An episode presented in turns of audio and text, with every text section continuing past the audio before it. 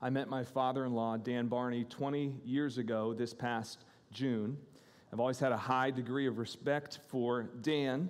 Uh, he is the kind of guy that can figure things out. An engineer by training, went on to go to business school and ended up leading a, a manufacturing company for a, a number of years. Uh, and he's the kind of guy who always had a plan. Particularly when things get difficult, Dan always has a plan. And I've watched the way that he has planned and worked that plan in the midst of difficult circumstances, and the people around him benefit. The people around him are encouraged, and in fact, they engage in the work, the difficulty before them. I have personally experienced the way he has planned and invited others into the plan and been encouraged by it.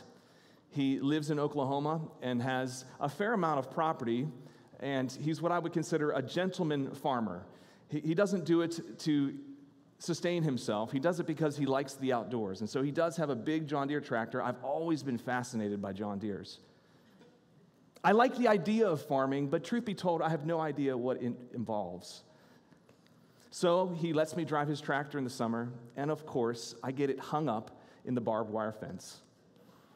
And Dan said, Here's what we're going to do. We're going to take this post out, going to move it two feet this way. We're going to stretch out the barbed wire, and you're going to back it up, and it's going to work. And I said, That sounds good to me. It's going to work. He just has this way, this positivity about him to put a plan together and execute the plan. And it incites faith and encouragement and, in fact, engagement. So he and I got the tractor out of the barbed wire fence. He's a man with a plan who executes the plan and invites others in. This character trait of my father in law is just a tiny glimpse of a greater and perfect trait in our Heavenly Father, who from before all time had a plan and has been working that plan throughout the pages of history. And that plan is a saving plan, a redemptive plan to work and to restore lost sinners. And that includes all of us, every human, lost in sin. And He's working a plan to redeem those who would trust in Him.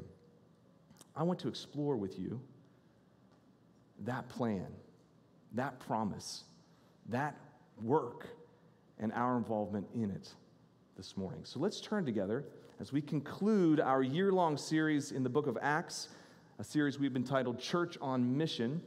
Let's turn to the book of Acts, chapter 28, the very end, the last two verses. You can find Acts 28 on page 938 in the Bibles we've provided on your chairs.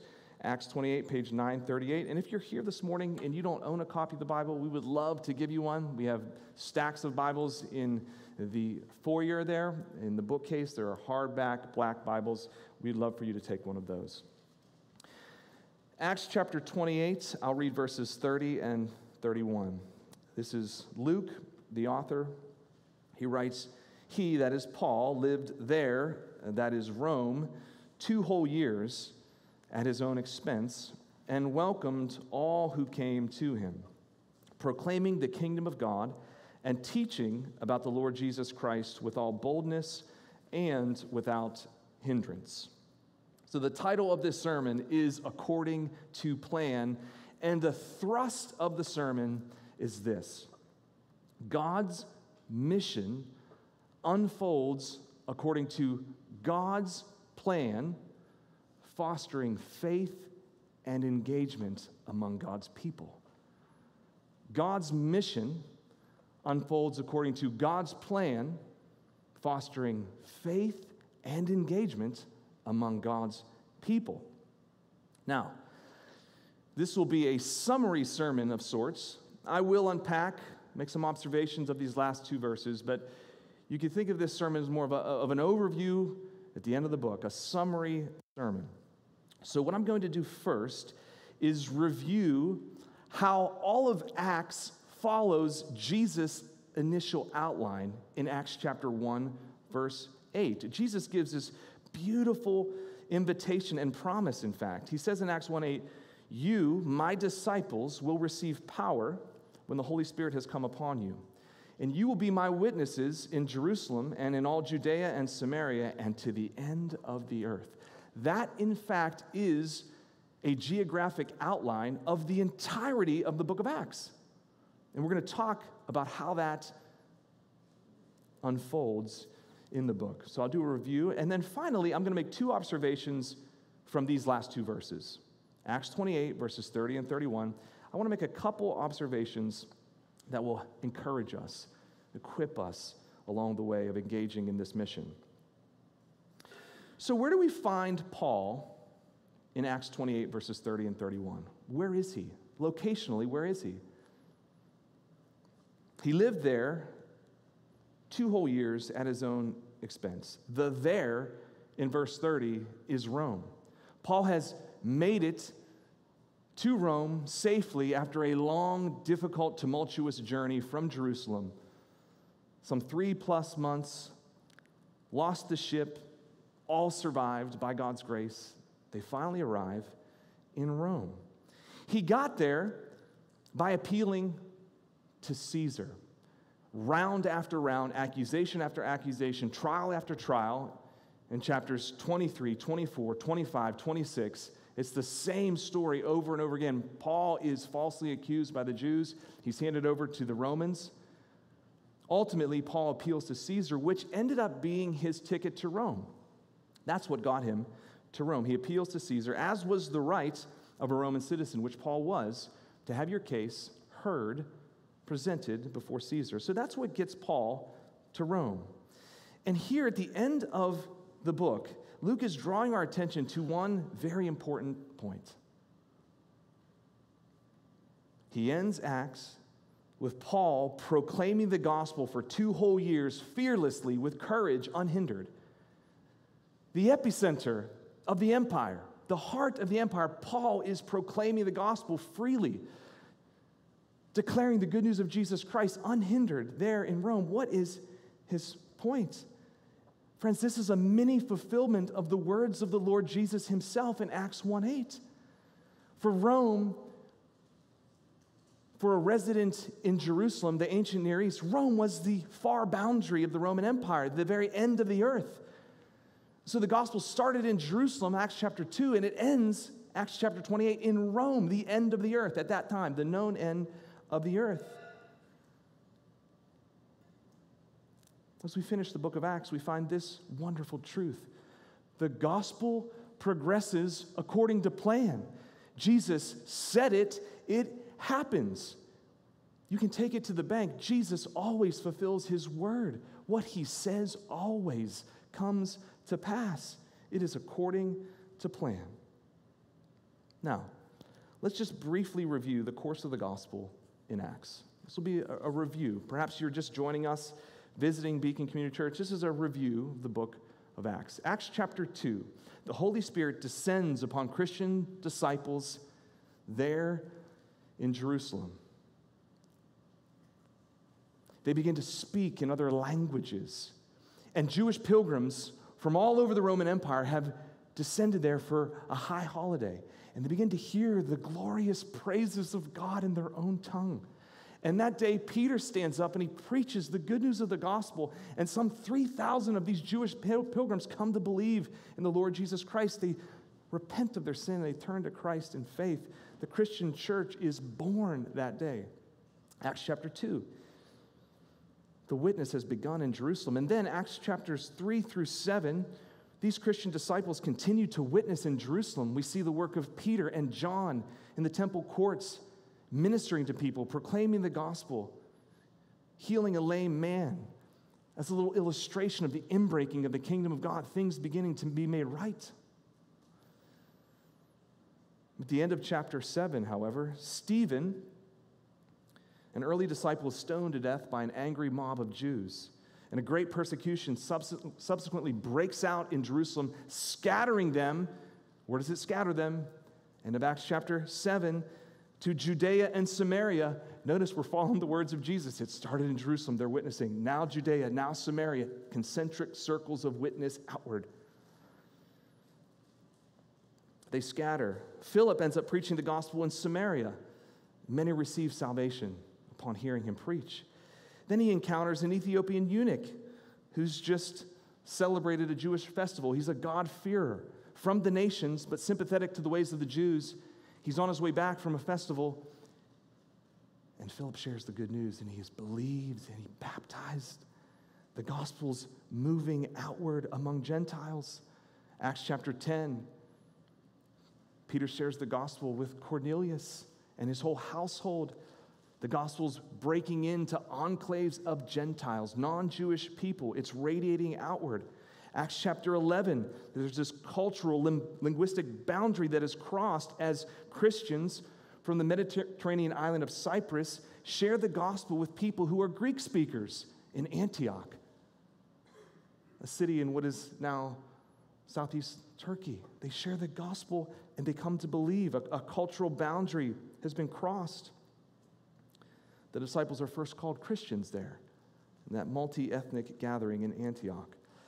And then the church in Antioch, Acts chapter 13, commissions Paul and Barnabas to go and preach and plant churches throughout the Roman Empire westward, moving towards Rome. And the rest of the book of Acts, Acts 14 through 27, Paul and company preach Christ, plant churches as he makes one journey after another. And even as he's appealed to Caesar, his voyage all the way to Rome, it's a missionary journey. He is sharing the gospel with the people that he encounters. And then the climax, Acts chapter 28, Paul's in Roman custody, there in Rome, proclaiming the gospel two years unhindered. What has happened? Friends, the words of Jesus have been fulfilled. And you see it as you just read all 28 chapters of the book of Acts. Jesus' word always comes to pass, always can be trusted. The gospel has progressed according to plan. Think about the fulfillment of the word of the Lord. Think about his trustworthiness, his faithfulness. What does it incite in our hearts? Faith, courage. We're a part of a work that cannot be stopped. Yes, there will be difficulties, but we're a part of a work. And the Lord knows the end from the beginning. He's in fact given us a, a pulled back the curtain, allowed us to see that He wins in the end. His mission can't be stopped. That elicits courage and engagement in us, his followers. We are serving in a mission that cannot be stopped. Let that encourage you and help you, empower you to engage all the more. Now, these last two verses in chapter 28, let's consider them briefly. Luke tells us Paul lived there in Rome two whole years at his own expense, and he welcomed all who came to him, proclaiming the kingdom of God and teaching about the Lord Jesus Christ with all boldness and without hindrance. Two instructive observations. We'll go through these briefly. Number one, the role of hospitality, and number two, the priority of proclamation. The role of hospitality and the priority of proclamation. First, the role of hospitality. Notice what Luke is careful to tell us. Verse 30 Paul welcomed all who came to him. Paul was on house arrest, likely chained to a Roman soldier who stood watch over him. He couldn't go out and about himself, he couldn't visit the synagogue or the marketplace. He had to welcome people into his own home, which he paid for, perhaps rented from a, a brother or sister in the church in Rome who owned a guest house or some kind of lodging. He's paying rent there, he's welcoming people in daily, and he's sharing the good news of the gospel with them.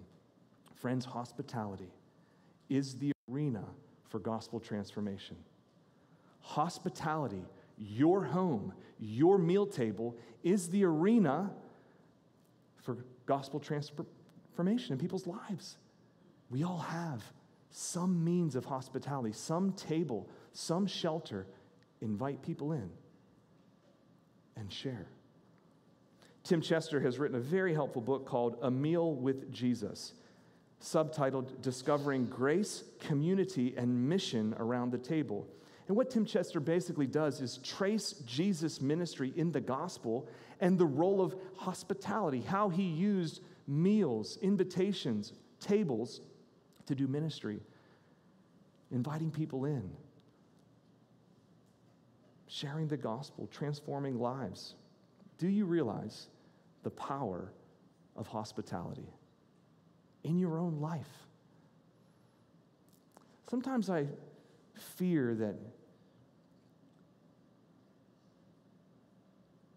we think that we have little resources, little contribution.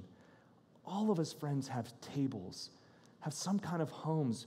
They don't have to be elaborate. Invite people in, leverage what you have, use the gift of hospitality, bless people, and share Christ with people as they open up to you. The home, the table is a wonderful tool for ministry. While on house arrest, Paul simply is taking a page out of Jesus' playbook. He's opening his home and his table and doing ministry over the table. And then he goes on to write a letter to the church in Rome. And notice what he says about hospitality. Notice what he grounds hospitality in. Romans 15, verse 7. Paul encourages Christians then and now with this welcome one another as Christ has welcomed you. What is the power supply, the motivation, the driving force for our hospitality? We welcome others into our lives because Christ has welcomed us into his life. Estranged from him because of our sin, he welcomes us in and adopts us as his family. Friend, there is no person who's too far gone. So long as they have a beating heart, breath in their lungs, there's no, no barrier too big. Welcome people and be motivated by the fact that Christ has welcomed you. If you're a Christian, He's welcomed you. We were estranged from Him, dead in our sin. And by His grace, working through the good news of the gospel, He invites us by faith to trust in His death and resurrection, be forgiven and adopted into His family. It is life changing forever. That gospel is the power supply for our hospitality exercised. The role of hospitality. Number two, the priority of proclamation. What did Paul do as people gathered in his rented apartment? He proclaimed the gospel. He proclaimed the kingdom of God, Luke tells us, which is God's right reign in sinful human hearts. He invites us into his kingdom by faith and repentance. God's right reign in human beings. That is the kingdom of God. And then he taught them the truths of the Lord Jesus Christ. Paul's ministry was a spoken one, Paul's work was word work, proclamation. Yes, through his ministry, he did gospel deeds. He healed people, he cast out demons, he, ser- he served physical, tangible needs. But Paul, like Jesus, prioritized proclamation because in God's infinite wisdom, He's chosen words to do the work in the heart. He prioritizes proclamation. Good deeds, mercy ministries, serving physical, tangible is a wonderful thing. It's, in fact, an illustration of the gospel, but it's not a replacement for the spoken gospel. Jesus, in fact, does this in his earthly ministry.